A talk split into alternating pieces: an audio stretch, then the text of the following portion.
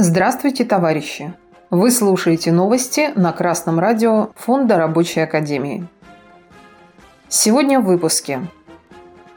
Две трети российских работодателей сокращают расходы на персонал. В Минтруде подсчитали работников, которых отправили в отпуск без сохранения зарплаты. Треть российских компаний малого и среднего бизнеса, 32%, в новой социально-экономической ситуации не изменяли свои расходы на персонал для сокращения издержек.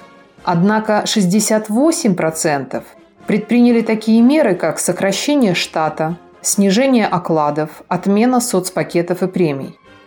Таковы результаты всероссийского опроса предпринимателей в рамках оперативного социально-экономического мониторинга аналитического центра НАФИ. Наиболее распространенными мерами стали сокращение штата, отмены системы мотивации, соцпакет, премии, бонусы и тому подобное, снижение зарплаты сотрудников. Кроме того, представители компаний говорили о переводе сотрудников на удаленный режим работы, об отправке в отпуск за свой счет, о переводе сотрудников на другие должности с изменением уровня зарплаты и обязанностей.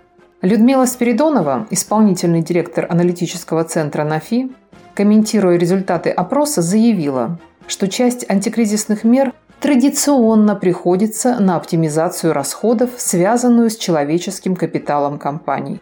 И поэтому государство должно предложить бизнесу комплекс мер государственной поддержки, чтобы сохранить занятость и уровень зарплат. Надежды буржуазии на буржуазное государство понятны и вполне логичны – что, однако, не означает, что запросы на помощь обязательно будут исполнены. Нет, какие-то меры, безусловно, правительство примет. Но два года в условиях пандемии показали, что для предпринимателей, утопающих, спасение в их собственных руках. Поддерживать у нас принято в первую очередь банки. На остальных обычно не хватает. Но сейчас не только пандемия, про которую все почти забыли. Россия проводит спецоперацию на Украине и ведет гибридную войну с коллективным Западом. И эти мероприятия требуют колоссальных усилий и полной мобилизации экономики. Вот работодатели и мобилизуются путем сокращения расходов на персонал, причем традиционно. А что работники? В подавляющем большинстве недовольно ворчат и тихо ненавидят работодателя, а за ним и власть, которая только на словах декларирует защиту занятости.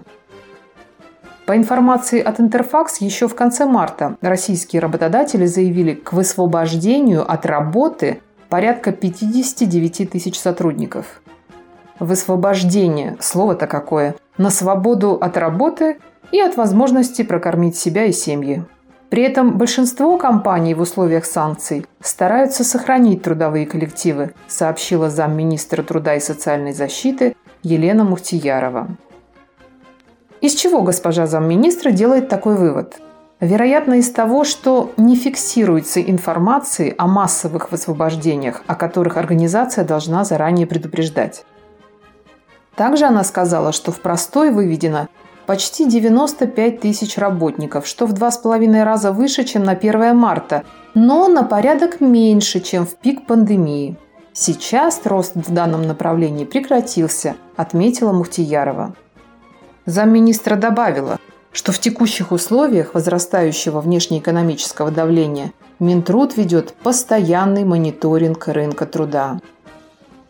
И вот пока Минтруд наблюдает, мониторит, буржуазия сокращает штаты, отменяет систему мотивации, снижает зарплаты и высвобождает работников. Поскольку не ограничено ничем, кроме законодательства.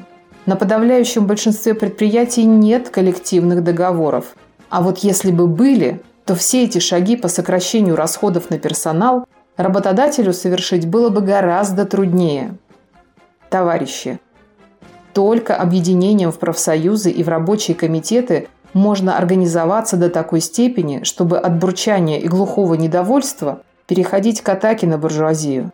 Пока рабочие недовольно ворчат и тихо ненавидят, власть никак не поколеблется. А пока власть не поколеблется, Мало того, что зарплаты не вырастут, так и нынешние российские власти проиграют и войну.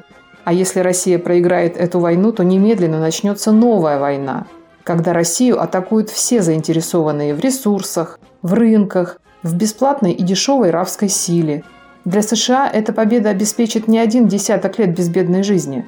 Для российских рабочих это будет означать массовую гибель их самих и их детей и рабское голодное существование для тех, кого заморские хозяева оставят для услужения.